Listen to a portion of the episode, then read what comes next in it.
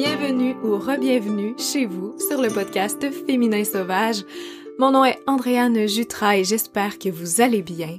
J'espère que les premiers rayons de soleil à saveur de printemps sont allés jusque chez vous, comme ça a été le cas ici. Je suis sûre que vous sentez le soleil dans mon sourire en ce moment. Et bien sûr, je suis consciente que la meute s'étend beaucoup plus loin que mon petit coin québécois et que pour certaines, pour certains, vous avez déjà droit à de très belles températures bien clémentes. Cela dit, je ne me retiens pas aujourd'hui de vous partager mon bonheur parce que ces premiers rayons de soleil, ils ont eu l'effet d'une grande vitamine. Je l'ai vu aussi chez les enfants qui m'ont demandé d'enlever leur manteau, leur pantalon de neige pour pouvoir courir librement dans la grande cour pendant 2 minutes. Et mes amis, ce spectacle était des plus merveilleux. Ils étaient tellement contents, tellement heureux avec cette surdose d'énergie amenée par le soleil. C'était magnifique. Et là, bien sûr, soyez sans crainte, je ne suis pas naïve. Je sais que le printemps n'est pas encore là et que les tempêtes de neige ici peuvent survenir jusqu'à la mi-avril-ish. Mais quand même, je prends le temps de l'apprécier et d'enregistrer cet effet en ce moment dans mon cœur. Et quel hasard! Parce que ici, aujourd'hui, on plonge au cœur des changements de saison et de leur influence profonde sur nous. À quel point on a été déconnecté de la nature de ces cycles et par conséquent de nos cycles. Je suis très heureuse aujourd'hui de vous présenter une grande discussion avec une invitée généreuse qui livre son savoir à travers la loupe de la médecine chinoise et qui nous en apprend beaucoup sur les saisons extérieures et intérieures, qui nous parle aussi de cure de vide et de se nourrir de noirceur. À quel point c'est des concepts qui sont intriguants, alléchants. En tout cas, moi, c'est vraiment quelque chose qui me parle et c'est d'ailleurs pour ça que j'avais envie de l'inviter aujourd'hui. Vous allez voir, ou surtout entendre, on parle beaucoup de l'hiver parce que l'entrevue a été enregistrée il y a de cela un petit moment, quelques semaines, mais notre invitée s'en allait faire une grande expérience pour laquelle j'ai beaucoup d'admiration. Elle déménageait dans une petite cabane dans la forêt, sans eau et sans électricité. Donc, vous comprenez bien, on lui a laissé le temps de s'adapter à sa nouvelle réalité naturelle avant de diffuser cet épisode parce qu'elle voulait être là pour avoir un petit peu les échos de l'épisode une fois qu'il allait se rendre jusqu'à vous. Donc, on parle un peu plus de l'hiver, vous allez l'entendre, mais sachez que tous les sujets sont pertinents et surtout qu'ils sont intimement interreliés. Vous allez comprendre que toutes les saisons ont un impact, chaque saison a un impact sur la prochaine et c'est absolument fascinant. Et bien sûr, on parle de tout plein d'autres sujets autour de ça, mais je vous laisse les découvrir. Mais qui est donc cet invité que je n'ai pas encore présenté?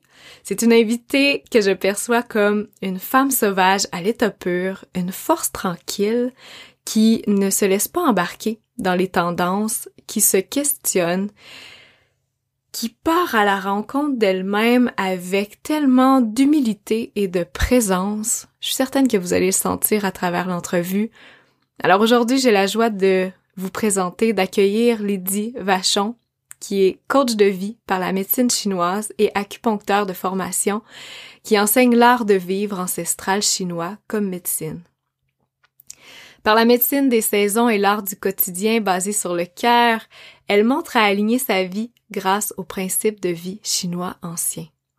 En seulement 3 ans de pratique, Lydie a ouvert de nouveaux horizons à la médecine chinoise en enseignant sa méthode de coaching à de nombreux acupuncteurs d'expérience. Son parcours de reconnexion à la nature a été entre autres nourri par des formations de survie en forêt et d'herboristerie. Hôte du podcast L'Appel du Dao, Lydie inspire sur ses différentes plateformes plus de 2600 passionnés de médecine chinoise. Et comme je vous le mentionnais tout à l'heure, elle habite aujourd'hui, actuellement, une toute petite cabane sans électricité dans la forêt de la Naudière pour se laisser inspirer pleinement par la nature. Juste avant de vous quitter là-dessus, comme d'habitude, je remercie nos deux grands commanditaires de cœur, l'école d'herboristerie en ligne, les Âmes-Fleurs d'abord. Aujourd'hui, vous allez voir, on va glisser quelques mots sur l'herboristerie, alors peut-être que ça va vous titiller, vous allez avoir envie d'en savoir un peu plus. Je vous suggère la meilleure, la meilleure endroit, la meilleure destination.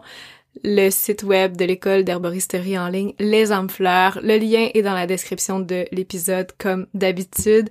Et bien sûr, Mélanie, la merveilleuse derrière La Main Bleue, créatrice de bijoux magiques ornés de pierres semi-précieuses et de magie, j'ai envie de dire. Mélanie a d'ailleurs réalisé pour moi une super belle commande personnalisée cette semaine. J'ai manqué de mots, c'était tellement beau. Je sais pas, elle a vraiment un don pour que ses créations, puis vous êtes plusieurs à me l'avoir, je pense que je l'ai déjà dit, mais on reçoit ses créations, puis c'est encore plus beau que sur l'image. C'est vraiment une des seules personnes avec qui ça fait ça. Alors, je vous invite à aller voir quand même quelques petites photos sur ma page Instagram parce que, bien sûr que l'image explique mieux que les mots dans ce cas-ci. Alors, même chose ici, les liens sont dans la description de l'épisode, lamainbleu.ca. Merci Mélanie. Alors sur ce, je vous laisse sur notre grande discussion à la lueur des chandelles lors d'une sombre nuit d'hiver et je vous souhaite une fabuleuse écoute. Féminin Sauvage, un espace où on célèbre l'énergie féminine, où on honore la et sa nature et où on connecte avec sa véritable essence. Ici, on questionne les normes, on revisite des sagesses anciennes et on se défait des conditionnements. Alignement, liberté et intuition sont les mots qui guident chaque épisode. Bienvenue dans la meute.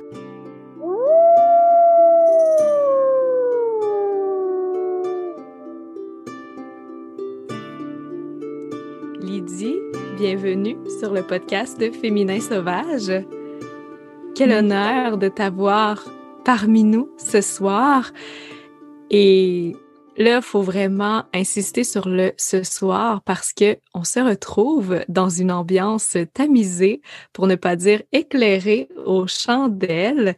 C'est hyper calme, hyper apaisant. Donc, peut-être que vous allez sentir aujourd'hui cette espèce d'ambiance feutrée, ce calme autour de nous.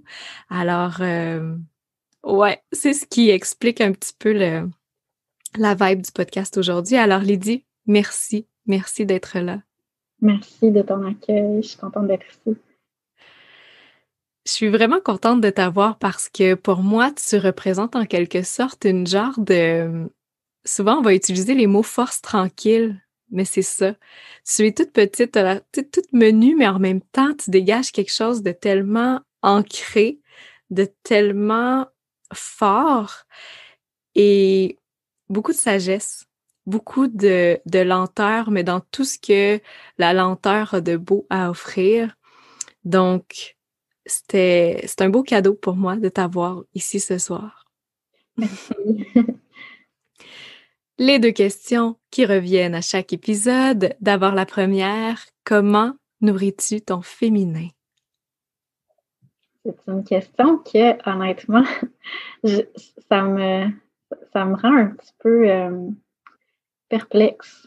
Je ne sais pas trop comment répondre, mais je te dirais vite comme ça, les choses auxquelles je pense ne sont pas chinoises. C'est que mon Vénus est en Bélier. Donc, mon féminin, il est très masculin. Il est très yang. Il est très comme, genre, je sais pas comment dire, il prend beaucoup de place, il ose, il fait des choses raw, tu sais, comme brutes, un peu. Il y a quelque chose de très, très yang, mon féminin. Donc, tu sais, je pense que la première, tu sais, c'est sûr que ça m'a toujours intéressée, le féminin. J'ai été féministe depuis toujours, mais en même temps, il y a une part de moi qui a moins besoin de ça parce que mon féminin s'exprime en prenant ma place. Vraiment très, très, très yang. Puis, je te dirais que si je prends le temps de me questionner de façon plus mature là-dessus, tu sais, de prendre le temps de me déposer sur cette question-là, ce qui ressort, c'est vraiment, tu sais, apprendre à être une femme pour moi puis à à m'exprimer comme, à incarner mon féminin. C'est bizarre à dire, mais c'est d'être leader. Genre, c'est le leadership conscient, c'est-à-dire être, puis travailler à être pour laisser s'incarner, genre ça, pour que ça devienne comme une forme de leadership au lieu de faire. Parce que, en même temps, faire, mon côté masculin, c'est de faire tout ce qu'il faut pour cultiver l'être, je dirais. C'est vraiment comme ça que je le sens, vite comme ça. C'est sûr que j'ai aussi ma lune en cancer, fait que j'ai un petit côté foyer, j'aime ça être à la maison. Dans ta coquille, pas ta coquille, mais ta carapace, ton espace. Oui, puis en plus, pour moi, c'est vraiment probablement une zone importante de mon féminin parce que ma lune, elle est pile sur l'ascendant de mon draconique. Je ne sais pas c'est quoi le draconique, mais c'est... aucune idée. Garde du ciel. C'est une forme de carte qui nous permet de voir notre nature supérieure, notre higher self en anglais. Fait que c'est comme si, pour moi, ma lune, c'est un portail d'entrée vers mon moi supérieur, je dirais, ma nature spirituelle, parce que c'est vraiment collé, ils sont vraiment comme conjoints. Fait que oui, c'est comme particulièrement comme un aspect de mon féminin sacré, je dirais, cette intimité-là, puis le fait de qu'est-ce que j'atteins quand je suis chez moi toute seule. Wow! Ah, ça, c'est très fort avec ce dont on va parler aujourd'hui. Je vois déjà une lumière, une bougie de plus qui s'allume. Merci pour cette première réponse et merci pour cet apprentissage que je ne savais guère. Comment, peux-tu me répéter comment on appelle ça? Qu'est-ce qu'on va aller chercher dans notre carte du ciel pour savoir notre higher self? Le draconique, c'est ça que j'ai compris. C'est pas ça, hein? Ça s'appelle draconique, un peu comme le dragon, mais avec un C, là, draconique. Draconique. Ouais, puis c'est une carte qui est différente, c'est comme faire un autre type de carte du ciel, dans le fond. Fait qu'on ne prend pas notre carte à nous, on fait juste faire une carte draconique. Wow! Tu vas trouver sur Internet, astro.com, ça se trouve. Ça s'interprète comme une carte normale, mais sauf que ça représente notre nature supérieure, ce qui est tellement beau. J'adore ça. Merci beaucoup pour cette première riche réponse. J'ai hâte de voir la deuxième. La barre est haute. Comment honores-tu ta nature? Je pense que je te dirais que la façon qui me vient, là, qu'est-ce que je fais vraiment pour honorer ça, c'est de ne pas abandonner dans ma vie. Parce que c'est tellement facile, genre de... Tu sais, j'ai beaucoup de schémas qui ont envie de juste m'asseoir. Puis de ne pas faire ce que je suis appelée intérieurement à faire, tu sais. Fait que vraiment l'honorer, c'est comme, tu sais, vraiment une petite voix, là, vraiment profonde, qui ne parle pas fort. Puis c'est vraiment facile de perdre cette voix-là, de la diluer ou de l'étouffer, dans le fond. Donc, vraiment, pour l'honorer, c'est vraiment de tout le temps me le rappeler, de me le ramener d'en face, puis de ne pas abandonner. Puis en même temps, c'est comme un paradoxe dans tout, c'est de non plus, j'honore ma nature aussi en essayant de ne pas me battre contre la vie, contre l'univers, pour pouvoir incarner ma nature. Parce que souvent, on a l'impression que l'univers, c'est contre, ça nous met des obstacles pour devenir qui on veut devenir. Mais dans le fond, que j'apprends avec le temps, ce que j'ai appris beaucoup, c'est que l'univers, ça me mène vers ma vraie nature mieux que moi-même, souvent. Ça m'amène vraiment à des aspects que j'aurais jamais découvert, j'aurais jamais compris par moi-même, où ça aurait été tellement long puis compliqué en essayant de le faire moi-même. Fait que c'est vraiment de honorer ma nature. Des fois, c'est en gardant comme le fil de ça, puis en restant accroché à ça. Puis d'un autre côté, des fois, c'est en la sacrifiant pour faire confiance que l'univers m'amène plus encore vers ma vraie nature. Tu sais. C'est paradoxal, mais en tout cas, c'est ça qui me vient. Non, absolument pas. C'est magnifique de voir les obstacles plutôt comme des opportunités. Et quelle belle façon d'honorer sa nature. Merci beaucoup pour cette sage réponse. Avant d'aller dans plein de sujets qui m'intéressent beaucoup d'aborder avec toi, je t'ai envoyé la liste des sujets dont j'avais envie d'aborder avec toi aujourd'hui, et tu as pu constater qu'il y avait beaucoup de choses dont j'avais envie de te parler. Mais d'abord, parce que je te connais, et peut-être que les gens te connaissent de par tout ce que tu partages. Tu as beaucoup de contenu en ligne sur la médecine chinoise, mais je suis curieuse de savoir qu'est-ce qui t'a mené vers la médecine chinoise, quel a été ton chemin pour te rendre là, et qu'est-ce qui a fait en sorte que tu y sois restée finalement pour maintenant enseigner cette médecine? Ben, je te dirais, tu sais, ça a été un parcours un peu random. J'ai atterri là un petit peu, d'une certaine façon, parce que j'ai toujours mis de l'avant ma vie spirituelle avant tout le reste. Donc, je vivais vraiment de façon simplicité volontaire. Je me dédiais beaucoup à ma voix pendant longtemps. Puis à un moment donné, c'était comme, j'ai besoin de travailler, de gagner ma vie. Donc, j'ai fait plein de choses. J'ai fait de l'herboristerie, beaucoup. J'ai été employée dans différentes écoles, différentes entreprises en herboristerie, dont une école et aussi la guilde des herboristes. Mmh. J'ai comme fait plein de choses en parallèle qui tournaient autour de la santé alternative. J'ai travaillé dans une clinique de masseau. J'ai fait plein de choses. Puis, c'est comme si tout tournait toujours autour de l'acupuncture, la médecine chinoise. Fait qu'éventuellement, on dirait que j'ai réalisé, puis j'ai senti que c'était nécessaire sur mon chemin, que c'était un petit peu comme une voix qui allait incarner tout ce que j'avais vu de façon spirituelle dans quelque chose de concret. Parce que des fois, la spiritualité, ça peut être très... comme une montagne, tu sais, comme abstrait. Absolument. Fait que c'est ça. Tu sais, j'ai comme senti cet appel-là, puis aussi, tu sais, je voulais comme gagner ma vie avec un outil, un métier concret. Fait que je suis allée vers l'acupuncture. Puis, quand j'ai commencé à étudier l'acupuncture, c'était vraiment comme une révélation pour moi, là. J'ai toujours été quand même bonne à l'école. Je faisais comme des 80. Mais là, quand j'étais aux études, j'avais des 100% de façon répétitive. Puis sinon, j'avais comme toutes mes moyennes de fin d'année, c'était plus que 95 dans mon temps. Tu sais, j'étais là, wow, je suis vraiment comme... On dirait que c'était comme tellement aligné. Mm. Tout ce que j'apprenais, ça m'inspirait tellement. Mm. Je prenais toujours de l'avance, j'étudiais tout, puis là, j'allais plus loin. Fait que j'étais vraiment comme... Genre, c'est ça, c'était vraiment nourrissant pour moi.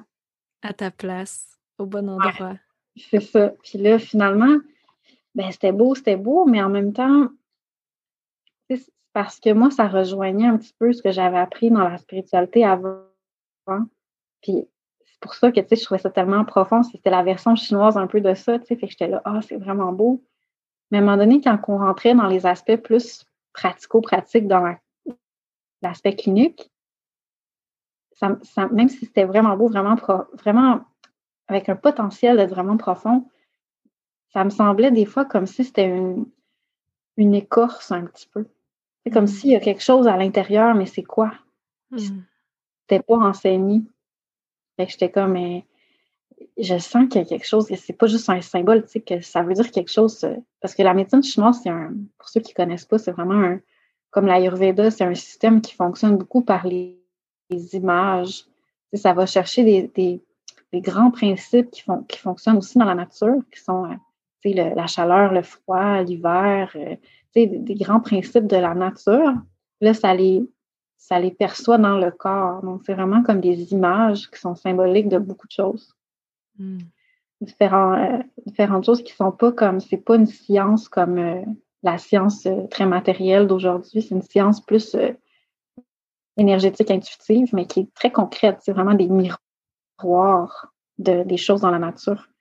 Fait que je sentais qu'il y avait plus profond que ça. Puis, j'arrivais pas à le trouver. Fait que c'était comme si j'étais un peu déçue de la médecine chinoise parce que pour moi, j'ai toujours senti que la médecine, tu sais, dans son expression spirituelle, disons, dans sa vision spirituelle, c'est la médecine de l'âme. C'est un peu comme la cultivation du plein potentiel de l'être humain.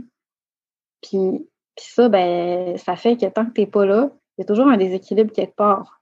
Donc, la médecine chinoise, pour moi, c'est une voie spirituelle parce qu'il y a toujours un déséquilibre quelque part. Fait que c'est juste un système pour m'aider, pour accélérer un petit peu ce travail-là, de me purifier, de m'aligner avec ma vraie nature puis avec l'univers.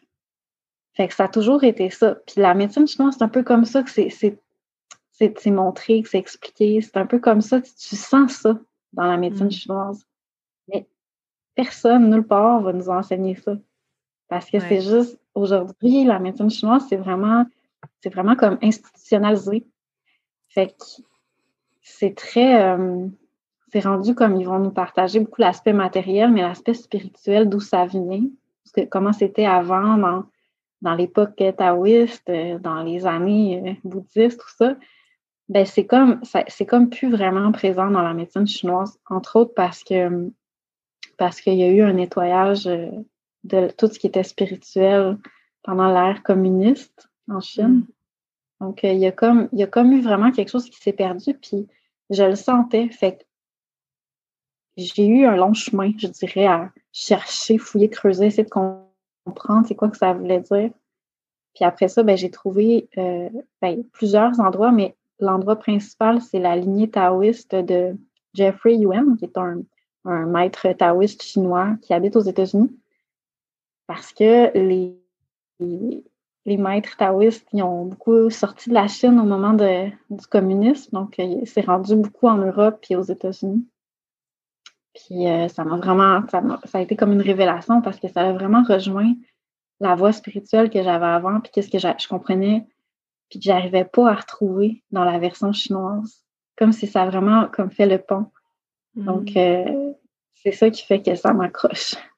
Wow!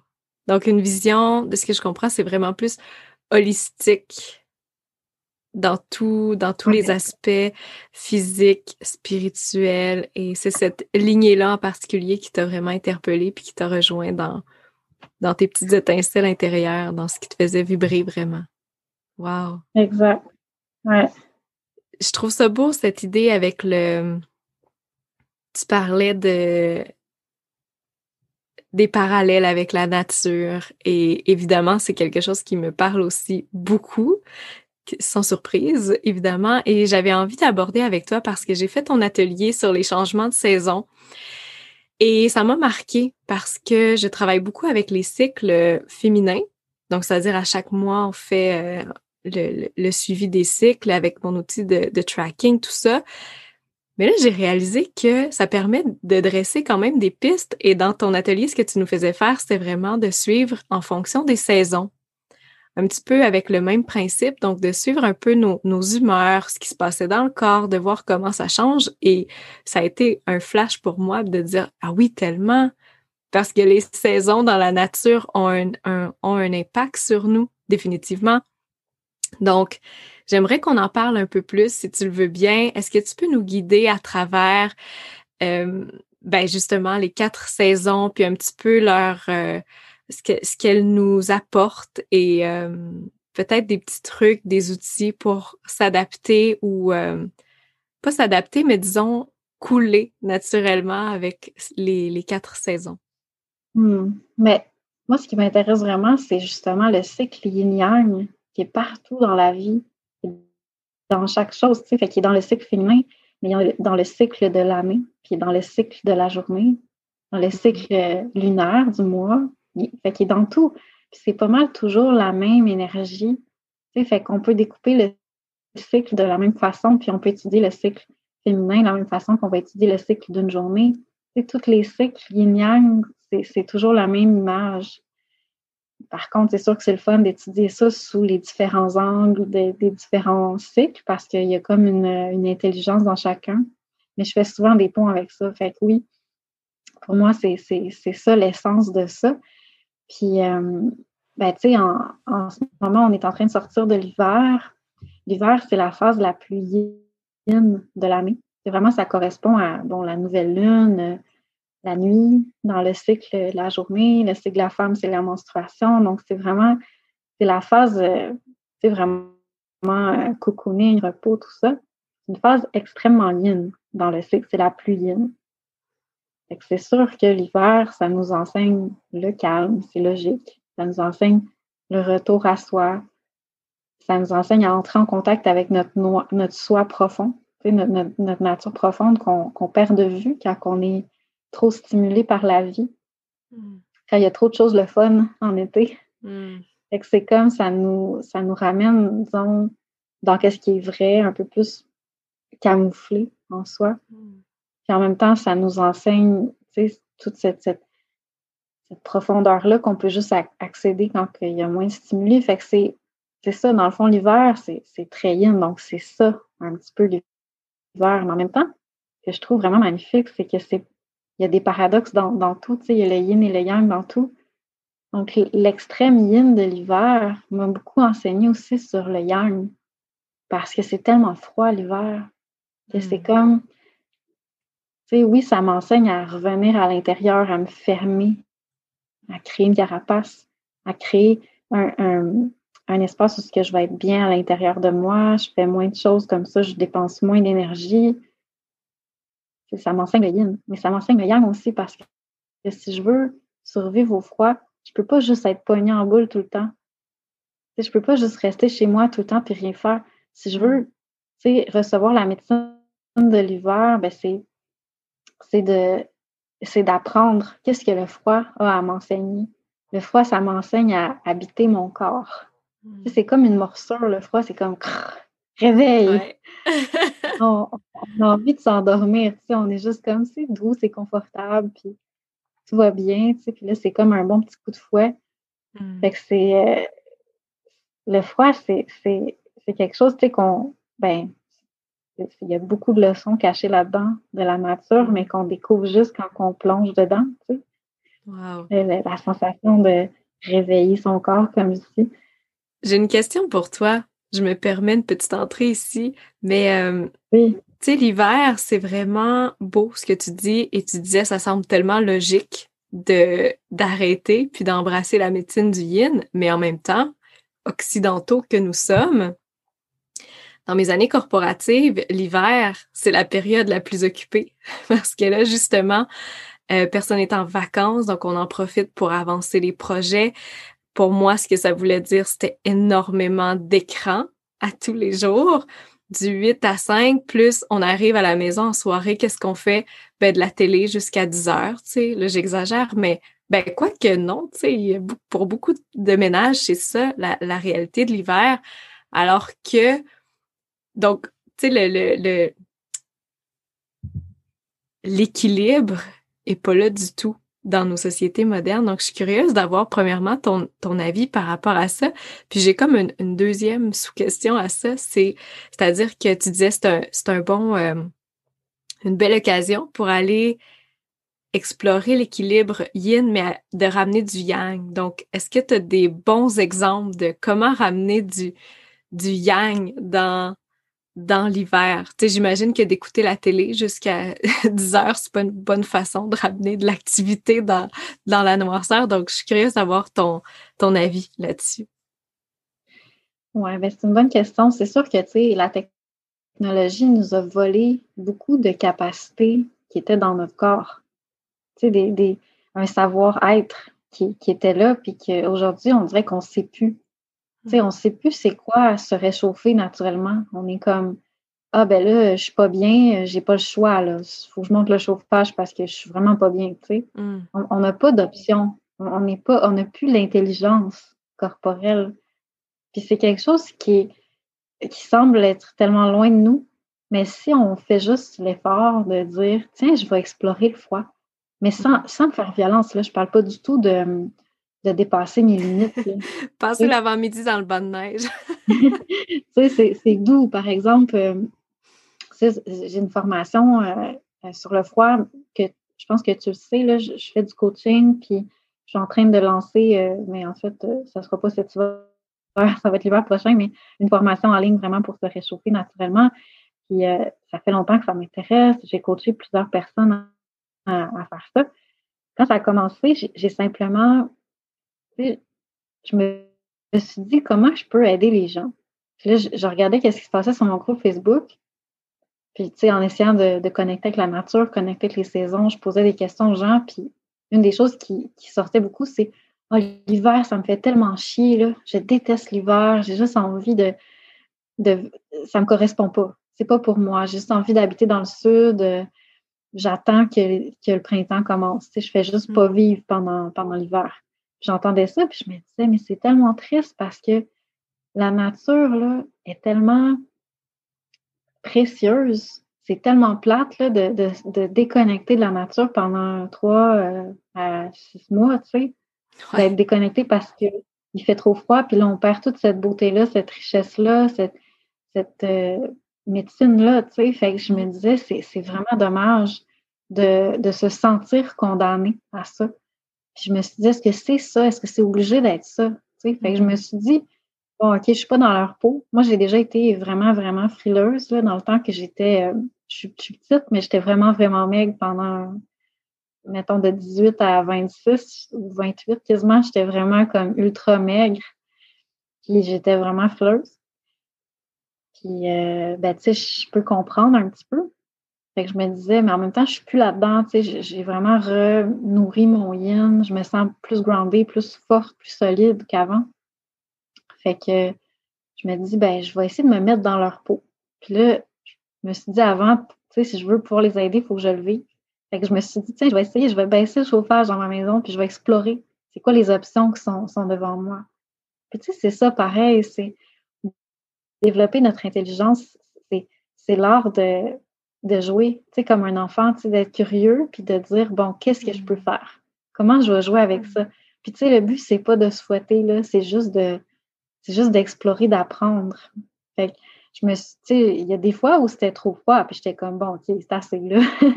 Mais il y a d'autres fois où j'étais comme, finalement, c'est bien correct, là, j'ai pas besoin, j'ai moins besoin que ce que je pensais, puis j'ai plus de ressources que je pensais.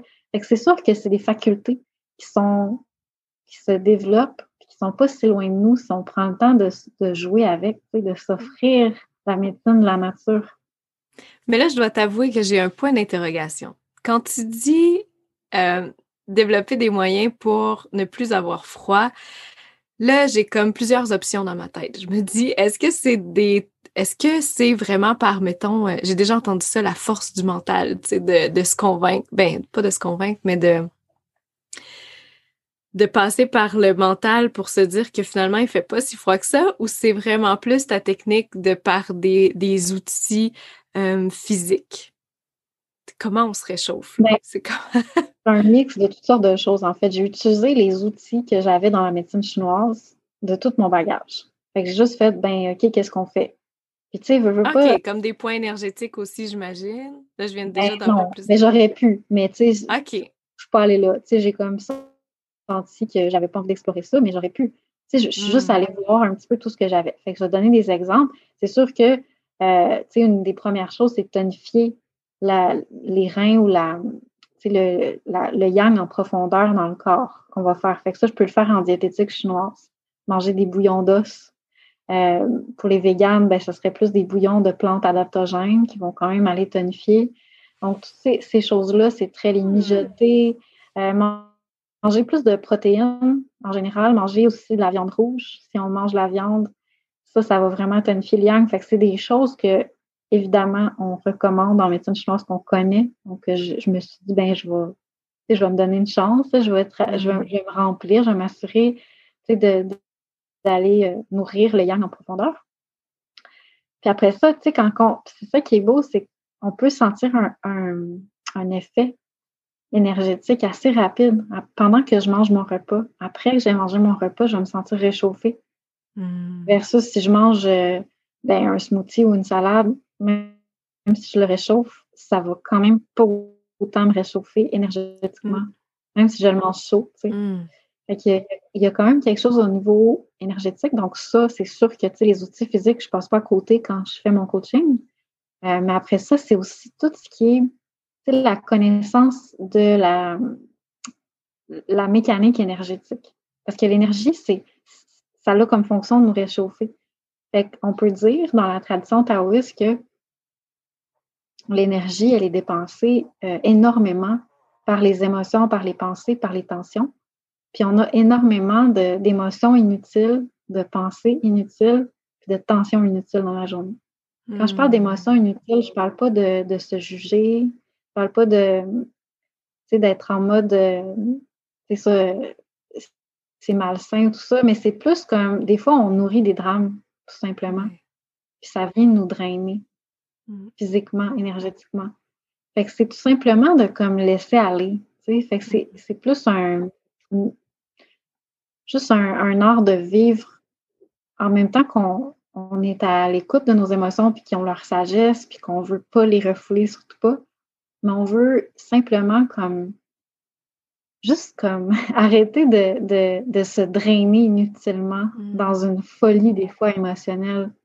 Fait qu'on voit l'émotion puis on fait comme « Oh, là, je suis en train de comme mettre tellement d'énergie là-dedans alors que je pourrais juste essayer de prendre le temps. » Puis doucement, les réponses vont venir. De comme...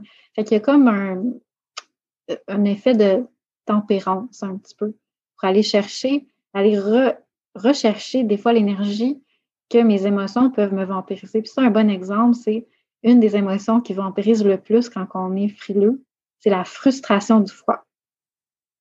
C'est comme... ouais. J'ai pas envie d'avoir froid. Tu sais, je suis comme... Ouais. Ah, ça m'énerve. Puis là, ben, c'est une émotion qui me draine plus d'énergie puis qui crée plus de tension inutile puis qui fait que j'ai encore plus froid parce que je suis vraiment dans mon corps, mon énergie ne circule pas. Fait que ça, c'est un des trucs. Fou, hein? Là, même dans le visuel, tu as fait un geste puis c'est comme se crisper, c'est comme quand on a froid, c'est comme, tu sais, ça alimente ça. Puis c'est vrai parce que cette année, c'est le premier hiver que j'aime et même, j'oserais dire, j'adore. Parce que c'est le premier hiver où je ralentis. Et c'est le premier hiver où je n'ai pas froid. Et là, de mon interprétation personnelle, j'ai remarqué que c'est juste parce que j'étais au ralenti puis que j'avais plus d'espace pour écouter les besoins naturels qui se présentaient. Donc là, les enfants sont avec moi, donc c'est pas la course le matin pour les habiller, les mettre dans la voiture, mettre les ceintures, ça là, c'est l'affaire qu'une des petites choses de « Ah là là, que c'est long, excité ». En tout cas, parents, vous me comprenez, même pas les parents, vous comprenez, là, c'est super long. Puis là, j'ai pas ça. Donc, c'est super doux, on se réveille le matin, c'est chaleureux. Ensuite, on va jouer dehors. Puis le fait de jouer dehors, ça active le métabolisme. On dirait qu'on se met rapidement à voir chaud. Je suis super bien dehors. Je laisse mes enfants aussi gérer leur température corporelle. Tu sais, des fois, parce que nous, on a froid, parce qu'on bouge pas, ben là, on leur met le foulard par-dessus la tête, puis tout ça, puis finalement, il serait bien correct là, si on voyait un peu son cou, tu sais. Mais avant, c'était, moi, là, j'ai le bonhomme Michelin style, c'était vraiment ça. Puis là, c'est tellement plus simple et fluide, puis on rentre à la maison après avoir joué dehors, on a juste envie de manger quelque chose de chaud, de réconfortant, un bouillon, tu sais, puis c'est tellement beau, donc merci d'amener de la clarté sur cette idée-là, parce que je t'avoue que j'avais un point d'interrogation au début, tu as bien répondu, puis j'aimerais qu'on revienne vraiment à cette idée de productivité comme société occidentale, en période hivernale, puis de la façon d'avoir un bon yang, finalement. Pas juste être dans le yin total. Ouais, puis un bon yin aussi, tu sais, dans le fond, c'est comme, je te dirais que, c'est sûr que c'est un art, tu sais, c'est un monstre un petit peu, la vie occidentale, ça nous... Ça vient nous... Ça a des tentacules. Ouais. Des monstres avec des tentacules. Ça vient nous tirer notre attention. Puis avec l'attention, on dit en médecine chinoise, là où va l'attention, l'énergie va. Puis Tu sais, là où tu mets ton énergie, ben là, tu prends ton temps, puis tu gaspilles ton temps, puis là, tu gaspilles ta vie, parce que, tu sais, le temps, c'est la durée de vie. Donc, finalement, c'est comme il nous vole notre énergie, puis il se nourrit, ce monstre-là. Tu sais, je parle des réseaux sociaux, je parle de, tu sais, ce monde-là qui fait que tu donnes ton attention à quelque chose, puis finalement, tu perds contact avec toi. Après, ça prend tellement de place dans notre quotidien, fait que, dans le fond, ce monstre-là, ben, d'une certaine façon, il faut le combattre, puis une des façons qui nous apprivoise et qui fait qu'on peut être docile à lui, c'est par le confort. Tu sais, on est attaché à notre confort, donc on est comme « Ah, ben là, c'est trop difficile, ah, ben j'ai pas le choix, j'ai froid, tu sais. J'ai pas le choix, j'ai plein de choses à faire. » Tu sais, puis il y a comme un genre de rigidité qui s'installe autour de ça parce qu'on ne sait plus, on n'a plus de ressources. Fait que je te dirais, tu sais, face à... C'est un chemin pour chacun, mais tu sais, face au stress, puis au mode de vie qui est très intense devant les écrans, tout ça, qui est difficile, mais c'est de prendre du recul puis de retourner vraiment au sauvage, justement, tu sais, de retourner à... Tu sais, oui, c'est dur quand on est en famille, mais c'est pas impossible. C'est pas parce qu'on est en famille que c'est impossible de...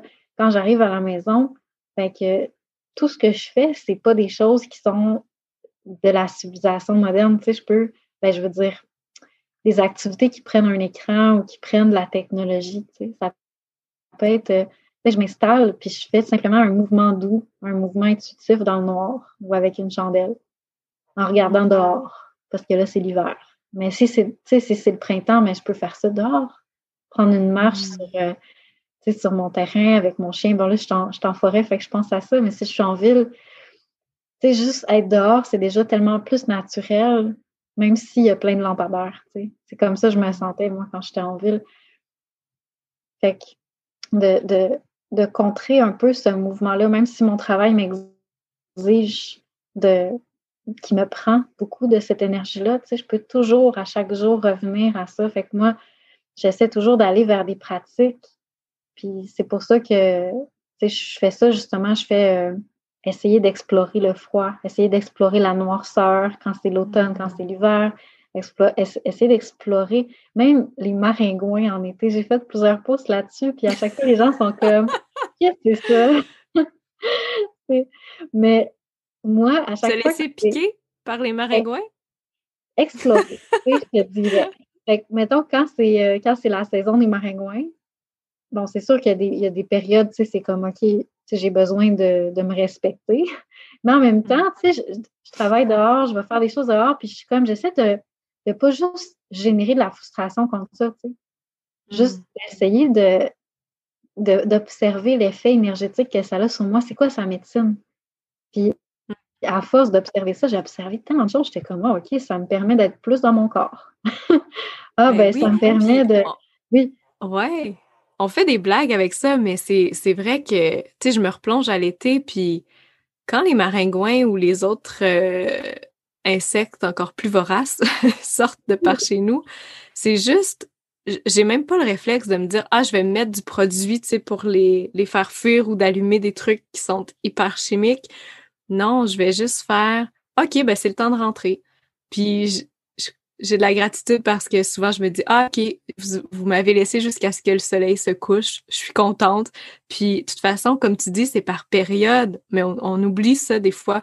La preuve, c'est qu'à chaque année, on est comme surpris. « Ah, coudonc, il y a des moustiques ou il y a donc telle affaire. » Puis, sinon, par les plantes. Il y a des plantes qui sont des super bons repousses naturels, comme dans le jardin, on a mis quelques-unes, puis ça aide à... Tu sais, c'est... Tout ça de façon beaucoup plus naturelle que d'essayer d'être en guerre contre le cycle naturel de la chose. Donc, je riais au début, mais ça fait bien du sens, ton affaire. Ouais, c'est ça. Il y a plein de choses à découvrir là-dedans. T'sais, moi, j'ai, entre autres, une des choses que je me rendais compte quand j'étais face au maringouin, j'étais comme, je sens que ça a un effet détox.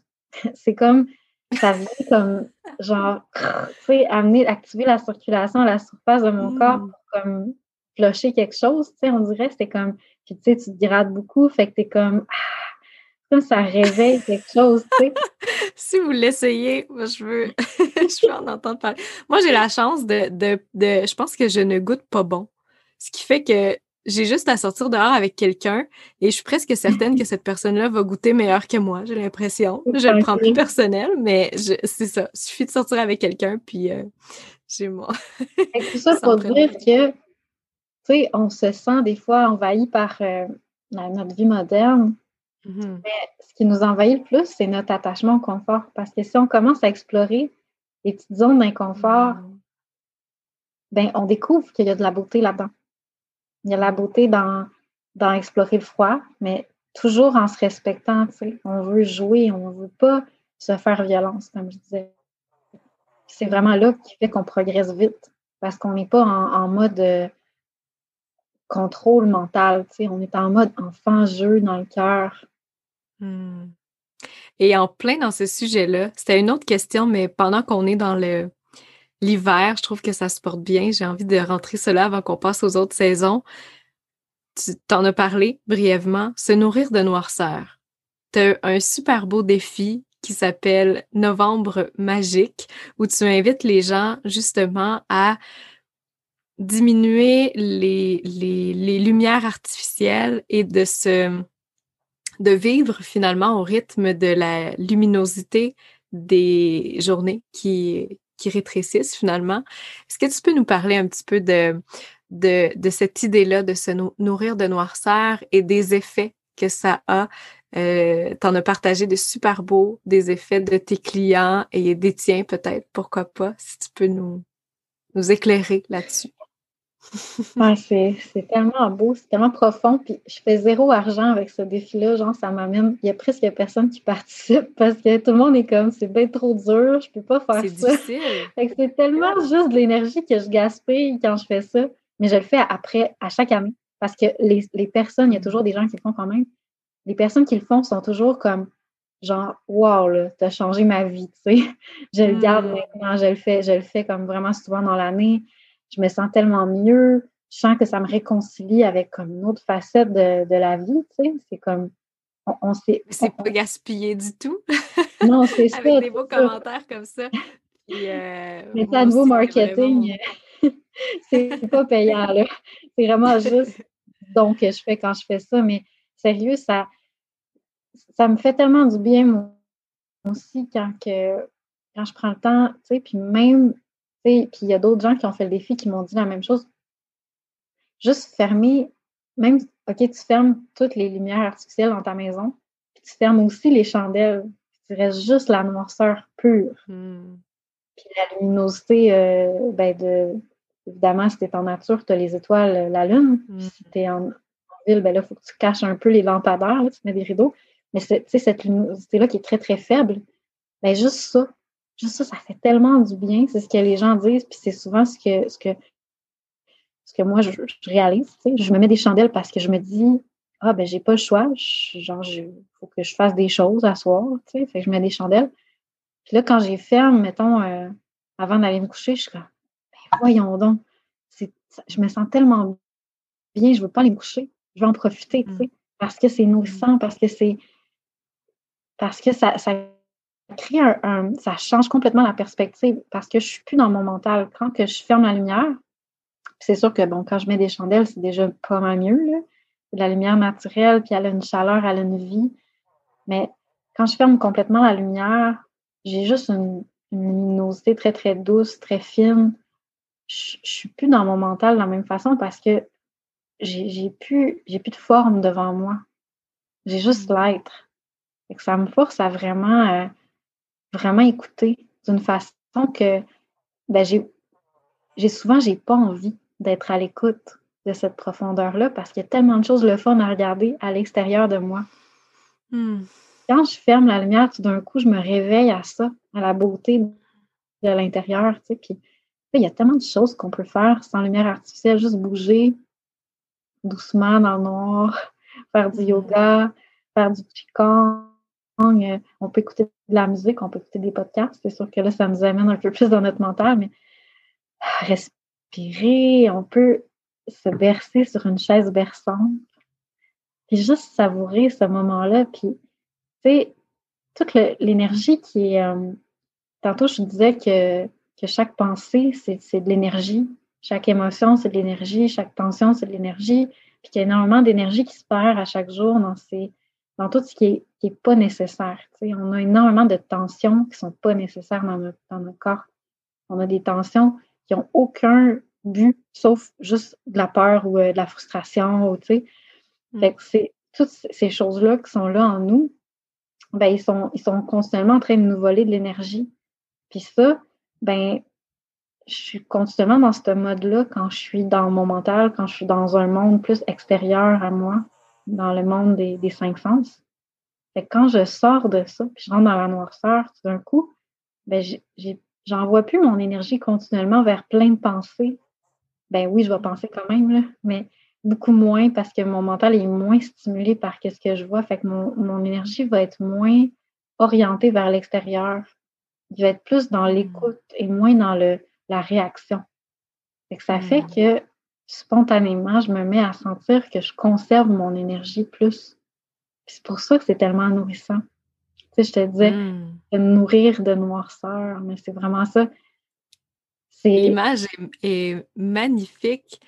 Et d'ailleurs, tu as un autre concept très intéressant qui est de ton cru, si je ne m'abuse. Tu proposes une cure de vide. Est-ce que, avec ce que tu me dis, j'ai l'impression que c'est un peu dans la même essence, donc j'ai envie qu'on glisse là un peu. Une cure de vide, mais qu'est-ce? Ben oui, c'est moi qui ai inventé ça. Parce que, tu sais, en acupuncture, c'est ça, on recommandait l'hygiène de vie, on essayait d'aider les gens dans leur hygiène de vie pour améliorer plein de choses, mais on ne nous donne jamais, tu sais, de trucs. Ça va amener telle énergie dans le corps. T'sais. Faites ça, puis ça. Fait que tout ce qu'on sait, c'est les points d'acupuncture. On est comme, OK, ce point-là, il procure tel mouvement énergétique dans le corps. Mais par contre, les Chinois, ils sont comme vraiment fous de ça. Pour eux, il y a une bibliothèque de toutes les herbes, chaque mouvement énergétique, tous les aliments, chaque mouvement énergétique qu'ils font dans le corps. Genre, tout est répertorié. Mais pour ce qui est activité de l'hygiène de vie, c'est très difficile à trouver. C'est vraiment quelque chose qui n'est pas répertorié. Il y a même les mouvements en Qigong. Chaque mouvement a une action énergétique précise dans le corps, donc tu peux vraiment travailler avec ça pour équilibrer l'énergie. Fait que, dans le fond, je me suis un peu perdue. Je disais, par rapport à la cure de vide, ouais. Fait que, dans le fond, moi, je cherchais un outil qui allait vraiment remplir le yin. Parce que dans notre société, on est vraiment vide de yin, ce qu'on appelle en médecine chinoise, c'est-à-dire on manque d'enracinement parce que notre énergie, elle est trop active, elle est trop, comme on dirait en ayurveda, un peu vata, elle est comme trop active, trop mentale, trop yang. Donc, on manque d'aspect terre-à-terre, on n'est pas assez enraciné, on n'est pas assez dans notre corps, on manque de yin généralement. Puis, tout ce qui est onde électromagnétique va empirer en plus le vide de yin. Le fait d'être hyperactif, puis un des symptômes du vide de yin, c'est le burn-out, l'épuisement, mais il y en a beaucoup d'autres. Juste le fait d'être nerveux, hypersensible, anxieux, c'est parce qu'on n'est pas enraciné. On manque de yin à l'intérieur de nous, puis c'est une substance, en fait, le yin. Donc, ça peut aller se remplir. Puis ça se fait très bien en clinique. C'est juste que moi, je voulais pas que les gens soient dépendants d'aller se faire traiter. Tu sais, je me disais, qu'est-ce que je peux faire moi chez moi? Parce qu'à un moment donné, ça revient trop cher. Tu sais, c'est comme, je voulais que ça soit vraiment la nature qui soit notre médecin. Fait que je me suis questionnée là-dessus. Puis personnellement, je suis arrivée avec ça parce que j'étais quelqu'un qui était en très fort vide de yin. Donc, j'ai eu un burn-out, j'étais extrêmement hypersensible, anxieuse, j'avais toujours trop d'énergie, je ne savais pas quoi faire avec, puis en même temps, j'avais pas d'endurance parce que j'ai juste pas de substance à l'intérieur de moi, pas de racine, tu sais. Fait que c'était vraiment un problème dans ma vie. Je sentais que je ne pouvais rien accomplir parce que j'avais trop ce bilan-là énergétique, ce déséquilibre-là. Fait que j'ai comme cherché un peu la médecine à force d'être à l'écoute un peu de ce qui était autour de moi. Puis une des choses que j'ai remarqué, c'est que les dimanches, tu sais, le dimanche en ville, il y a comme une douceur, puis une tranquillité, puis une paix. Ouais. Puis on sent comme, ah! Puis quand je travaillais le dimanche, j'étais comme, non, je veux pas, parce que c'est comme si je pouvais pas avoir accès à cette paix-là qui est accessible dans l'air. Comme énergétiquement, tu as accès à cette paix-là, tu peux t'en nourrir pour faire un reset, tu sais. Fait que j'étais comme, je peux pas travailler cette journée-là, il faut absolument que je sois en train de me reposer parce que c'est une journée vraiment nourrissante. Parce que personne n'est en train de travailler, tu sais, il y a un repos naturellement dans la ville. Fait que j'ai comme juste parti de tout ça, puis je me suis dit, ben, qu'est-ce que ça m'enseigne, tu sais? Puis là, j'ai comme décidé de créer ça un petit peu dans ma vie, un rythme, de façon rythmée. Puis c'est surtout là-dedans que c'est efficace, c'est quand c'est rythmé, que j'y reviens toujours, semaine après semaine. Ça m'enseigne à aimer le rien faire, à aimer le vide. Parce que ça, c'est un bon point que tu dis là, parce que souvent, les gens, ils vont s'épuiser. On va s'épuiser toute l'année. On va prendre une journée off, puis après ça, on culpabilise parce qu'on a l'impression qu'on se sent vide après, parce qu'on n'est pas pleinement ressourcé d'une journée au spa, tu sais. Oui, puis tu sais, c'est en fond, comment j'expliquerais ça, c'est que notre déséquilibre énergétique se nourrit lui-même. Fait que quand on a un manque de yin, on ne sait pas s'enraciner, ben on n'a pas de plaisir quand on fait du yin parce que notre centre de gravité, notre centre magnétique est toujours autour de tout ce qui est yang. C'est la seule chose qu'on réussit de connecter avec. Donc, on a du plaisir quand on fait du yang, on se sent satisfait. Donc, on fait juste ces genres d'activités-là. Puis, être dans le yin, c'est comme insatisfaisant. C'est comme si on n'arrive pas à connecter avec la médecine, puis la beauté, puis la nourriture du yin, tu sais, pour faire qu'on a vraiment du plaisir là-dedans. Fait que j'ai réalisé que c'était une grosse partie du chemin, c'est juste ça. Donc, ça prend de le faire régulièrement, puis de ne pas forcer les choses, mais de quand même se donner une discipline. Fait que la cure de vide, c'est ça. Tu sais, c'est régulièrement rentrer dans c'est un art de vivre, tu sais, dans une routine une fois par semaine, idéalement. Ça peut être une fois par mois, sinon, mais une fois par semaine au moins, si possible, je veux dire. Je fais le vide, puis j'enlève tout ce que j'ai de prévu. Tu sais, je le mets dans les autres journées, même si j'ai vraiment des deadlines serrées. Tu sais, je fais un vide dans mon horaire. Puis là, ben, je me donne aucune pression, mais aussi, je me nourris pas de ce qui est trop yang. Fait que je vais simplement, tu sais, être dans un flow. Je vais faire ce que j'ai envie. Je vais laisser ma nature profonde s'exprimer dans ma journée. Mais sans, tu sais, dans des choses qui sont vraiment enracinantes et qui sont douces. Donc, tu sais, ça peut être l'artisanat, marcher, mais pas la grosse randonnée là, que je fais 1 heure de char pour me rendre là, puis que c'est comme le gros projet, il faut que je fasse un lunch, tout, là, tu sais. Marcher dans mon quartier, tout simplement. Tu sais, des activités qui sont douces, qui sont nourrissantes. Je ne vais pas faire des gros projets de cuisine, mais je peux cuisiner une affaire simple, puis prendre le temps. Quelque chose de vraiment simple et spontané, c'est ça. C'est pour vraiment rentrer dans un flow qui est plus dans un mode, c'est ma journée vacances, puis j'ai pas le droit de me faire des gros projets. J'ai pas le droit de créer, de vraiment partir sur quelque chose de gros. Tu sais, je fais le vide. Puis là, je prends juste le temps d'être. Puis d'être de façon naturelle à travers toutes sortes d'activités. Fait que c'est un truc que je donne dans mes ateliers, que je donne dans mes formations. Puis qui se cultive. Là, donc, je le donnais à mes clients. Puis maintenant, c'est tellement beau ce que tu dis. Tu sais, dans cette idée de le ramener, de le rythmer. J'aime ce mot-là que tu utilises, de le rythmer, parce que si on le fait juste de façon ponctuelle une fois aux 300 siècles, c'est dur de pas cohabiter avec la culpabilité de rien faire. Donc là, le fait que ce soit rythmé, c'est dans les habitudes, c'est dans le rituel, c'est dans la routine. Donc, non, c'est un acquis que cette journée-là, ben, il n'y a rien de pressant ou il n'y a rien de... C'est la journée de ressourcement. Point.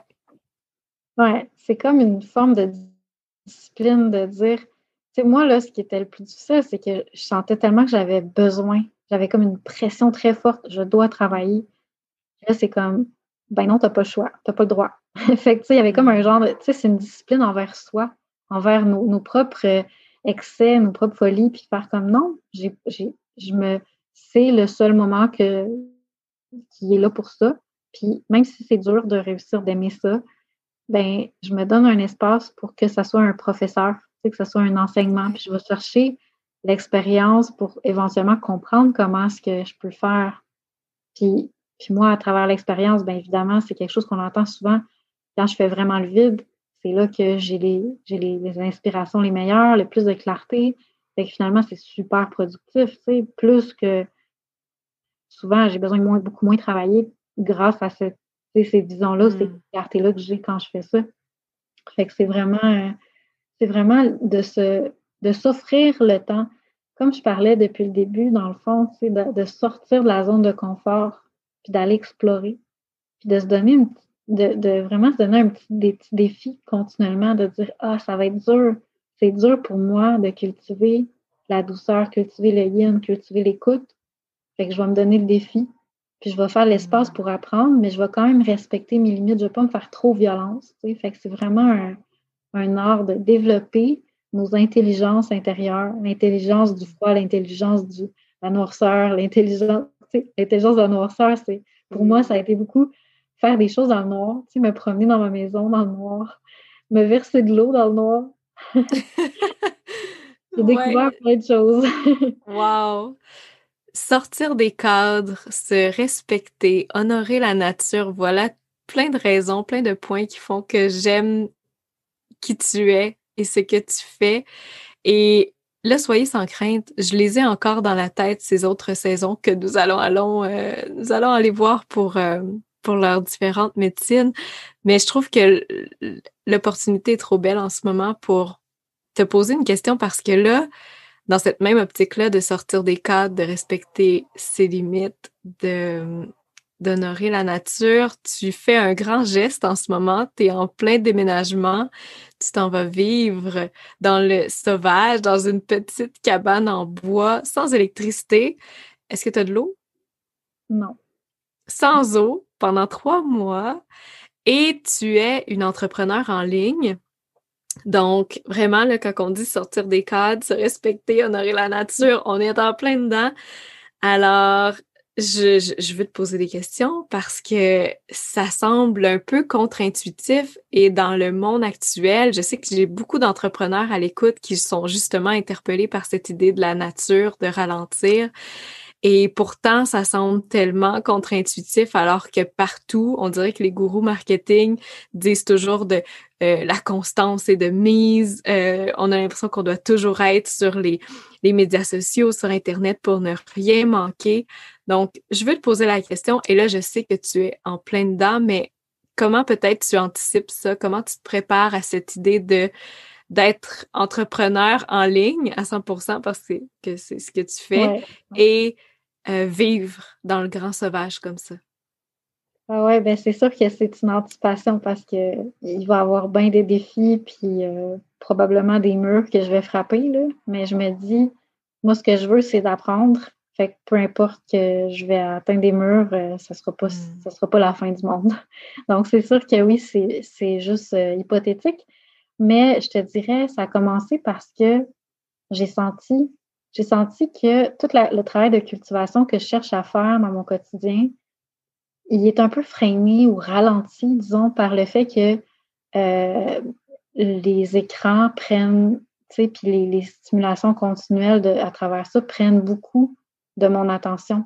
Tu sais, me stimule en continu, même si j'ai désactivé mes notifications.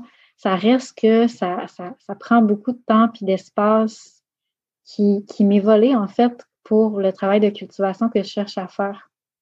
Fait que j'ai senti que même si la solution ultime n'est pas de fuir les réseaux, mais d'apprendre à canaliser cette énergie-là, puis à rester conscient, puis à utiliser un leadership envers soi, puis envers toutes ces énergies-là pour ne pas les laisser nous envahir. Mais j'ai senti que ça m'aiderait. Que ça m'aiderait à comme goûter à autre chose, puis comme débloquer un petit peu pour commencer à comme démarrer bien la roue de ce que je veux faire, ou accélérer un peu ce que je veux faire. j'ai senti que ça serait comme un petit peu l'élément clé qui allait comme ouvrir ça, de ne pas avoir Internet chez moi, de vivre vraiment simplement, pas même peut-être pas d'électricité, tu sais, d'avoir cet espace-là. Fait que j'ai senti ça dans mon cœur. Puis, quelques semaines après, la maison dans laquelle j'habite, que je loue, a été mise à vendre, puis elle a été vendue, je pense, 2 semaines après. Donc, ça a été vraiment, vraiment rapide. Tout s'est passé comme dans un déroulé comme ça. Fait que là, j'ai senti, dès que ça a été vendu, j'ai senti, OK, genre, je sais pas si je m'en vais, mais peut-être que c'est l'occasion de, comme l'univers qui dit oui, ben c'est ça que tu dois faire. Tu sais, ce que tu as senti, ben c'est le temps-là, il faut que tu le fasses. Puis je me suis mis à chercher, puis c'est la seule chose, la seule option que j'ai trouvée je ressentais vraiment que c'était la bonne chose pour moi, tu sais. Fait que oui, je m'en vais vivre 3 mois dans une cabane, mais je suis chanceuse parce que l'endroit que j'ai trouvé, ils peuvent me louer un bureau sur place parce qu'ils ont c'est un centre, dans le fond, fait qu'ils ont des lieux d'hébergement, des cabines, tout ça, mais ils ont aussi un centre avec différents services, là, dont des douches. Fait que je vais pouvoir accéder à ça. Donc, ça va évidemment faciliter beaucoup parce que mon bureau, ça va me permettre de faire mon travail parce que c'est sûr que j'avais pas le choix. Là. Sinon, j'aurais été travailler dans des cafés, mais il faut que je travaille en ligne. J'avais pas le choix. Donc, oui. En même temps, je pense que je me suis dit que ça allait être bénéfique parce que, encore une fois, on rejoint la cure de vide. Tu sais, dans mon quotidien, je vais avoir vraiment cette cultivation-là profonde de mon essence. Puis, tu sais, quand tu as une bonne idée, mais que là, l'énergie est diluée par plein d'autres affaires. Tu sais, puis après ça, tu perds, puis tu ne vas pas aussi loin que tu devrais. Mais c'est comme si là, je vais être capable, je sens, d'aller chercher une profondeur. Puis après ça, quand je vais être sur l'écran, vu que le temps va être limité, ça va être vraiment un focus. Puis ça me fait penser un petit peu à l'histoire de Sophie Maffolini parce qu'elle a développé sa business en ligne en habitant dans le Grand Nord. Puis l'Internet est vraiment mauvais là-bas, là, donc c'est pas vraiment une option. Donc elle a dû s'adapter puis créer en fonction de ça. Donc je m'inspire un peu de ce qu'elle fait. Wow! En tout cas, on aura certainement du matériel pour se reparler dans 3 mois pour savoir comment ça s'est passé. Je t'admire beaucoup pour ce que tu fais et j'ai une petite question. Est-ce que tu vas avoir le réseau cellulaire? Oui, genre le réseau cellulaire. Fait que moi, je vois ça comme... ça me fait peur. Tu sais, je pense que ça va être un obstacle. Mais en même temps, en tout cas, je vais voir... c'est un facteur sécurisant dans la transition en ce moment, mais tu prévois peut-être l'enlever éventuellement si jamais c'est un obstacle. Non, je ne vais pas l'enlever parce que j'en ai besoin pour mon travail, mais peut-être que je vais laisser mon cellulaire dans le bureau pour éviter. Fait que, tu sais, il y a différentes choses qui peuvent arriver. Je te dirais que je vois ça positivement, de travailler dans un bureau puis de revenir à la maison dans mon petit coin tranquille le soir. Mais une chose qui me faisait peur, c'est la stagnation. Donc, je suis chanceuse parce que le centre où j'habite, il y a beaucoup de va-et-vient, il y a beaucoup de gens qui se promènent, il y a des cours qui se donnent, tout ça. Fait que je vais pouvoir rencontrer des gens, comme être isolée dans ma bulle, mais en même temps avoir un mouvement énergétique qui vient nourrir pour éviter la stagnation. Ouais. Tu t'assures une transition en douceur.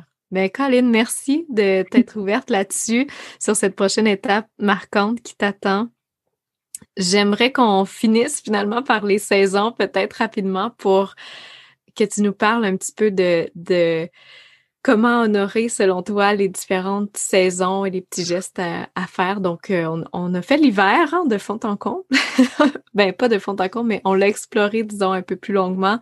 On pourrait faire... le printemps, bon, je te laisse aller. Printemps, été, automne, comment on honore ces saisons-là, selon toi? Ouais, c'est une bonne question. Je vais donner des ateliers sur chacun.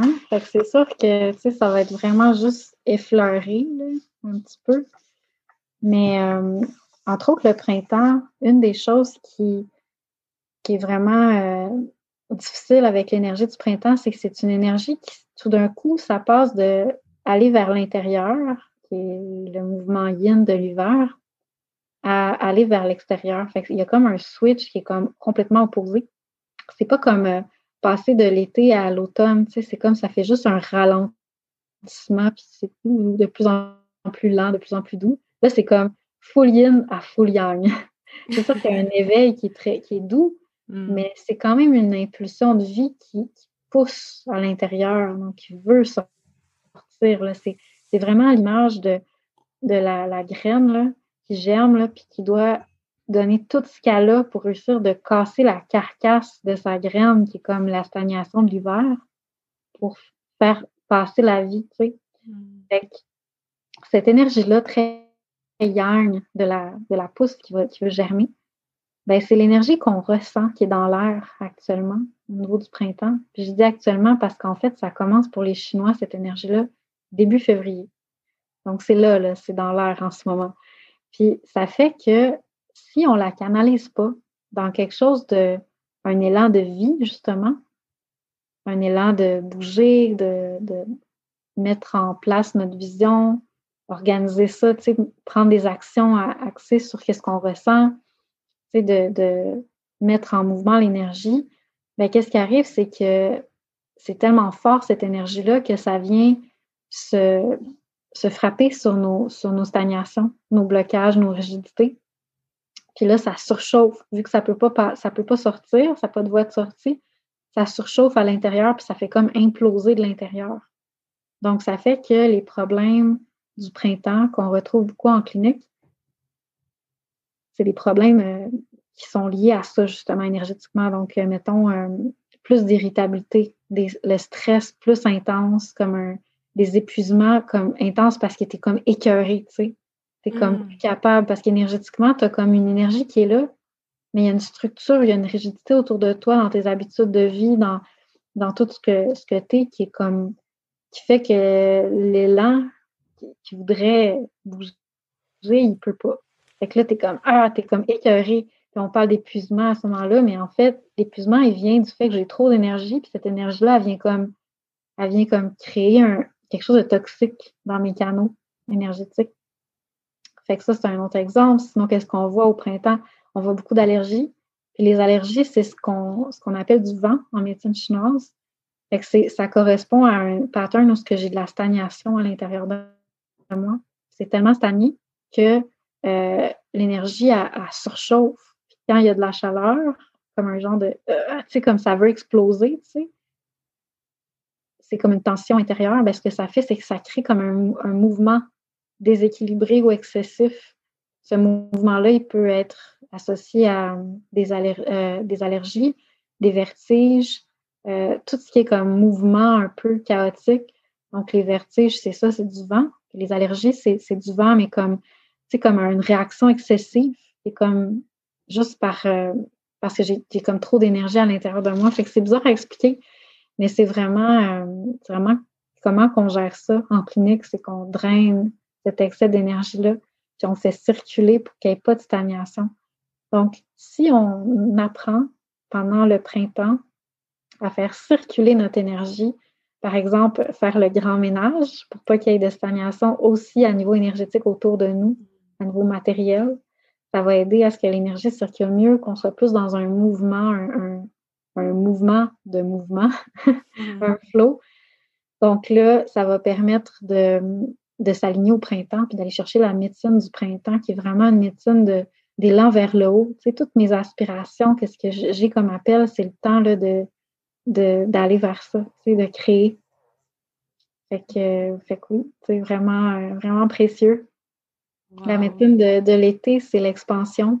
C'est vraiment l'art tu sais, d'être pleinement, comme juste prendre toute sa place, puis de la fusion, la connexion avec tous les êtres. Fait que c'est là où on rentre dans toutes ces activités sociales, les relations profondes, cœur à cœur. Le cœur est plus accessible en été. Le cœur, c'est l'organe de l'élément feu qui correspond à l'été pour les Chinois. Fait que c'est vraiment, tu sais, il y a beaucoup d'énergie qui circule. Fait que là, tu sais, ça réchauffe le cœur. On a envie d'exister. On a envie de prendre toute la place. Donc, l'été... Un des problèmes de l'été, c'est la stagnation aussi. Parce que si je n'ai pas démarré, ça, c'est gros parce que le cycle de la journée, c'est la même chose. Tu sais, le cycle yin-yang, c'est tout le temps la même chose. Si j'ai démarré ma journée, je me lève très tard. On dirait que je perds le moment de élan vers le haut. Puis là, je suis déjà dans une énergie très yang, il y a beaucoup de choses à faire, puis tout ça, fait que je me sens un peu comme envahie par tout ça. Puis ça fait que mon énergie peut être soit éparpillée ou soit paralysée parce qu'intérieurement, ça me rend inconfortable ou anxieux d'avoir toutes ces choses-là à faire puis pas de temps pour juste démarrer tranquillement, tu sais. Fait que ça fait que ma journée n'est pas productive parce que mon printemps il était trop mou, trop lent, trop stagné. J'étais trop longtemps dans mon lit le matin. Donc, au moment où il y a plein d'énergie, puis je pourrais être dans l'action complète, puis l'accomplissement, bien là, j'arrive pas à m'accomplir parce que je suis juste dépassée par ce trop plein d'énergie-là. Fait qu'en été, dans le fond, la médecine, c'est d'apprendre à faire circuler le plus tôt possible. Comme ça, on est moins affecté par les canicules, par l'humidité. Parce que l'humidité, c'est parce qu'on a de la stagnation dans notre corps. Fait que la chaleur, on n'est pas capable de l'évacuer correctement. On est juste comme envahi par ça, puis on est pogné parce qu'on est lourd à l'intérieur. L'humidité à l'extérieur, ça nous dérange parce que nous, à l'intérieur, on a de l'humidité qui est une stagnation énergétique, qui est comme collant, comme une stagnation liquidienne qu'on appelle. Fait que dans le fond, tout ça, c'est facilité où ça va vraiment mieux quand on démarre mieux notre printemps puis qu'on démarre mieux notre journée. Fait que oui, c'est vraiment s'aligner aux saisons, c'est tellement important. Puis aller chercher la médecine de chaque saison en allant chercher un petit peu l'inconfort, la zone d'inconfort pour voir qu'est-ce qu'elle a à nous apprendre. C'est vraiment la base. Et l'automne, rapidement. L'automne. Curieuse ouais. C'est comme le soir. La difficulté, c'est drôle, mais en automne, souvent, tu sais, on a tendance, il y a deux patterns. Soit je suis épuisée parce que j'ai trop gaspillé d'énergie dans 1001 choses pendant l'été. Là, je suis écœurée, j'ai envie de ralentir tout ça, mais je suis fatiguée. Tu sais, comme en fin de la journée, les gens qui sont de ce type-là, le soir, ils sont fatigués rapidement. Ils ont besoin d'aller se coucher vraiment tôt. Donc, il faut qu'ils apprennent à faire moins pendant l'été. Pour qu'à l'automne, ils peuvent aller récolter la sagesse de leur année. Donc, le soir, récolter la sagesse de leur journée. Puis, l'autre pattern, c'est de vivre, tu sais, d'avoir de la misère à démarrer la journée. Puis là, rendu à l'été, fin de l'été, rendu à l'automne, t'es comme, OK, let's go, je démarre des projets, je fais plein de choses. Mais l'énergie, elle est descendante. Fait qu'on est un peu à contre-courant de la nature. Donc, c'est possible de démarrer des choses, de faire des gros projets en soirée, mais en même temps, c'est comme si la nature nous inspire moins, nous donne moins ce flow-là énergétique qui va vers le haut. Fait que, oui, il y a de l'inspiration, surtout quelqu'un qui a tendance à être paralysé dans sa journée, tout d'un coup, elle a comme un excès d'énergie. Toute l'énergie que j'ai pas gaspillée, j'ai pas utilisée dans ma journée, elle est accessible le soir. Fait que là, je suis comme, waouh, j'ai plein d'énergie, je suis inspirée, j'ai envie de faire plein de choses. Sauf que le problème, c'est que tout est relié dans le cycle énergétique. Fait que si je ne prends pas le temps de ralentir le soir, mon hiver va me ressourcer moins. Puis là, mon printemps va être au ralenti parce que vu que je ne sais pas ressourcer, je vais être épuisée au printemps. Je vais être lent à démarrer, je vais être mou, fait que je vais être désalignée de tout le cycle. Fait que tout est relié. C'est vraiment important, de mettre une limite rendue à l'automne, rendue au soir, puis de dire, OK, c'est assez. J'ai envie d'en faire plus, ou j'aurais pu en faire plus, mais j'arrête, je ralentis, je prends le temps d'aller récolter les fruits, la sagesse un petit peu de ma journée, de mon année, puis faire le bilan, puis tout ça. Fait que, tu sais, je vais finaliser tout ce qu'il y a à finaliser. Fait que, tu sais, c'est quelque chose qu'on entend souvent parler, mais c'est ça, c'est laisser le cycle énergétique nous enseigner, en fait. Comme c'est beau! Merci énormément de nous avoir amenés dans cette sagesse des cycles. On voit à quel point la nature, c'est une grande, grande, grande professeure. Et j'ai beaucoup aimé le fait que tu dises que ça coule les saisons coulent l'une dans l'autre. Donc, de le voir comme une globalité, puis de porter attention, d'être là quand ça se passe, d'observer en se disant que ça va impacter la suite. Donc, merci beaucoup pour ça. Avant de passer aux questions en rafale, tu fais beaucoup de choses. J'aimerais que tu nous en parles parce que ce sont toutes des choses super intéressantes. Entre autres, j'en avais noté 2 en particulier. Sens-toi libre de parler de tes autres projets s'il y en a. Tu as une grande formation qui s'appelle Ligne, le pouvoir du choix. J'ai noté ça parce que ça m'avait beaucoup marqué. Ligne, aligne ta vie. Donc, si tu peux nous en glisser un petit mot, qu'est-ce que le programme? Qu'est-ce que tu apprends là-dedans aux participants? Et l'autre chose que j'avais notée, c'est tes cérémonies de thé que tu offres en ligne. Donc, c'est les 2 points que j'avais notés. Sens-toi bien à l'aise de nous parler de où ton cœur se situe en ce moment et de tes différentes offrandes du moment. OK, avec plaisir.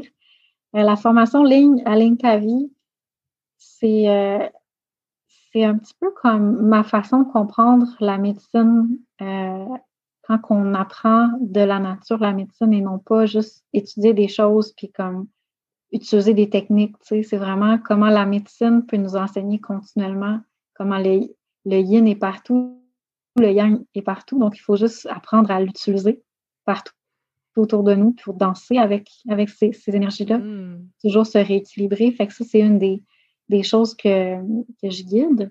Puis c'est aussi parce que pour aligner sa vie, ben, il faut être aligné sur ce qui est vrai en soi. Donc, pour les Chinois, ça, c'est le cœur.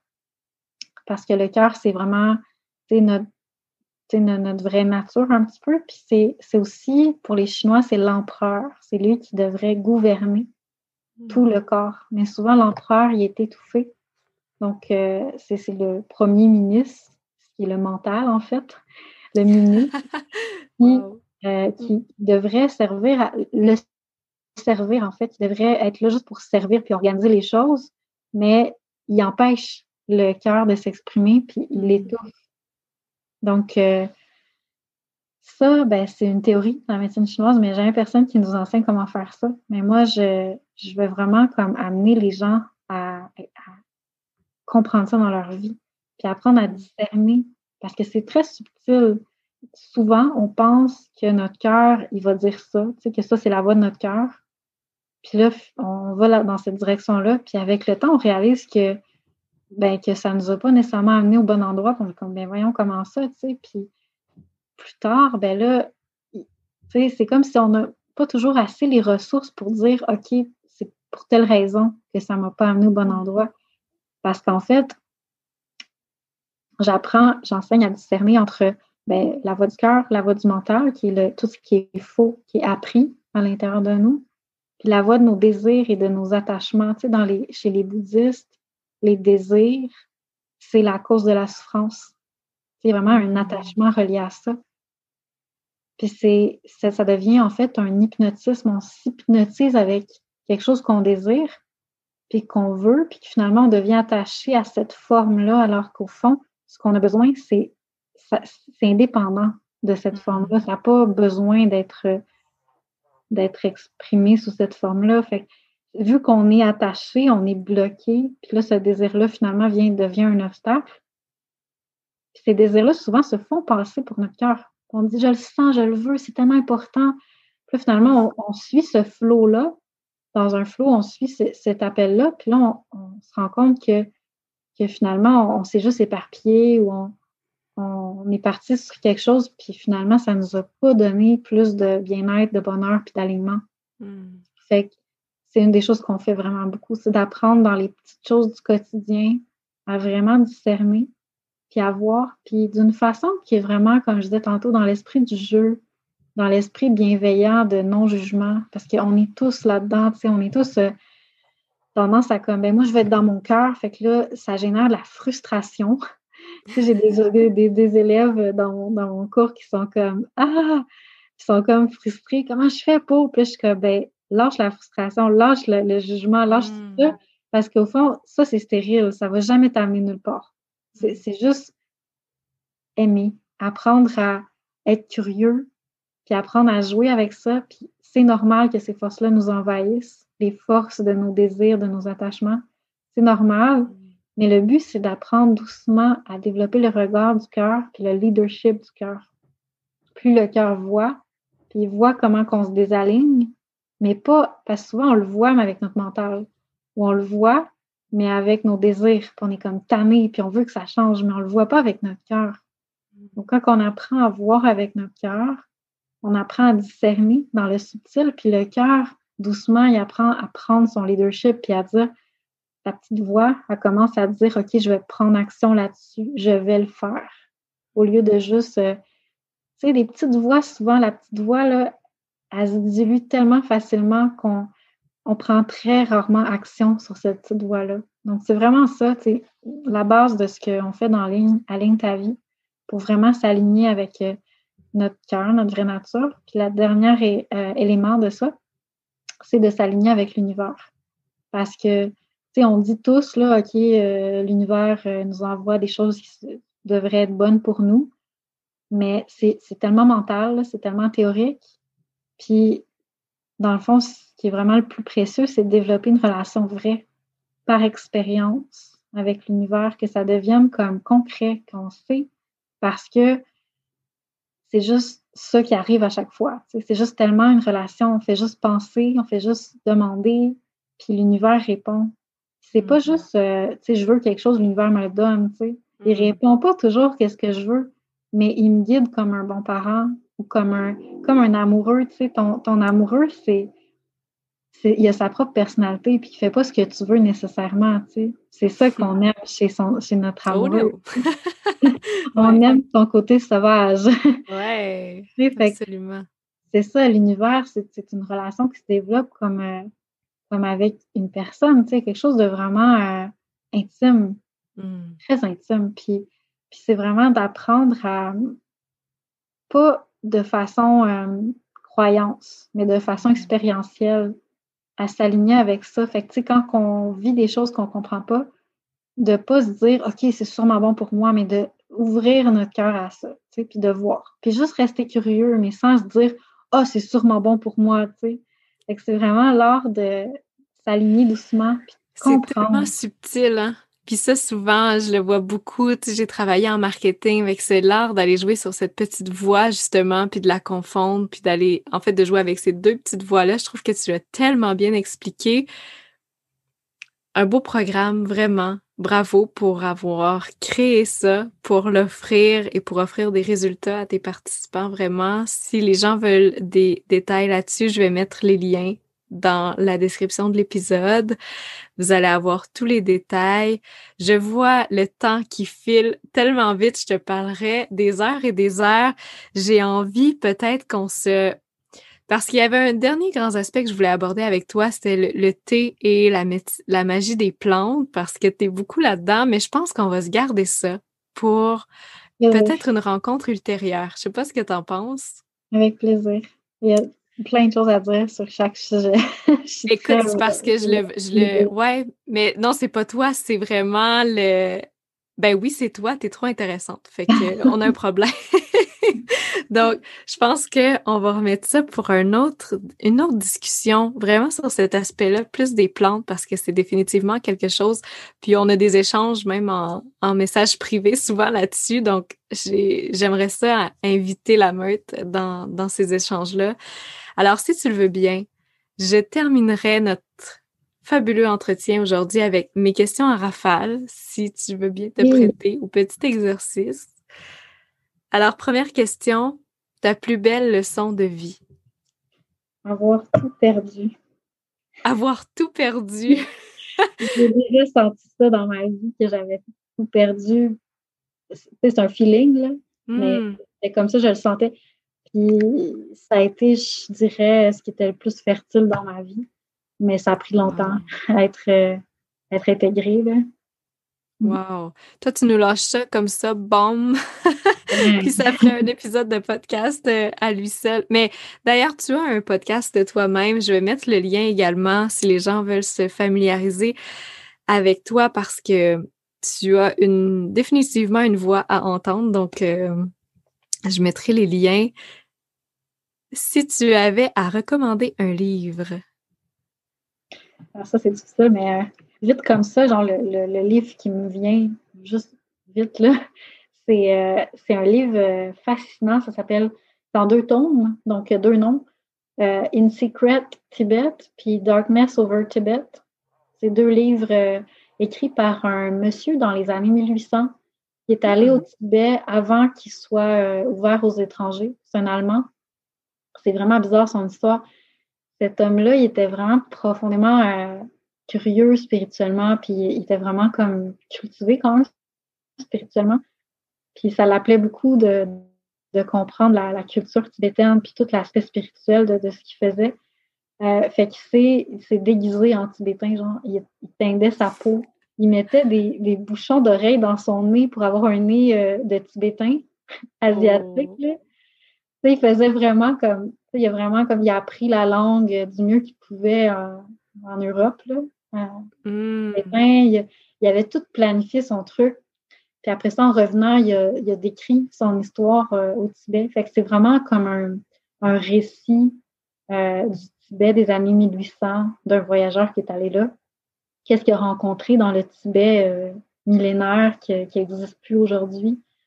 Puis pourquoi c'est tellement profond? Je le recommande vraiment, c'est parce que tu vois autant la lumière du Tibet que les ténèbres du Tibet. Tu vois vraiment comme comment il y avait des sages vraiment là-dedans, puis quel genre quelle nature de leur sagesse, qu'est-ce qu'ils ont partagé à ce voyageur-là. Puis tout le côté dark un peu, genre de fausse spiritualité au service de quelque chose qui est malsain, qui était cultivé aussi là-bas. Il y avait un peu de tout qui s'appelait spiritualité. Puis c'est vraiment, en tout cas, c'est beau comment il distingue un petit peu les deux, le blanc et le noir, disons, à travers son cœur. Fait que c'est vraiment un voyage dans lequel toi aussi tu es apporté à reconnaître avec ton cœur qu'est-ce qui est sain de malsain, alors que des fois, ça se mélange, puis c'est vraiment difficile à discerner. Donc, ça m'est venu comme ça. C'est un très, très bon livre. Je le relis.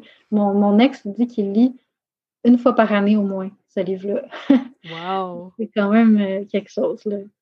Oh, on note. Super intéressant. Les gens qui t'inspirent le plus en ce moment? Ah ben ça, c'est bizarre. C'est vraiment dans le masculin sacré, je dirais. En ce moment, j'ai un de mes amis, il s'appelle Mathieu, c'est le fondateur de l'école Les Primitifs.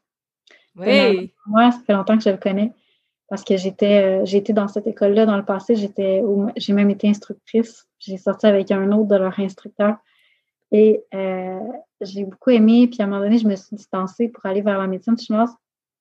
Puis là, ben, cet ami-là, particulièrement ces temps-ci, il m'inspire beaucoup. Je ne sais pas pourquoi, mais je pense que c'est parce que j'ai vraiment besoin de cultiver mon yang. Je sens que je suis rendue là dans ma vie, que j'ai beaucoup de stagnation, alors qu'avant, j'avais besoin de cultiver mon yin. J'étais quelqu'un de très éparpillé, très anxieuse, tout ça. Puis là, je suis rendue quelqu'un de bien enraciné, mais qui a un peu qui manque de tonus, qui est comme un peu de mou. Puis là, il faut vraiment que je prenne mon leadership, que je combatte ma peur, que cet ami-là, il est très...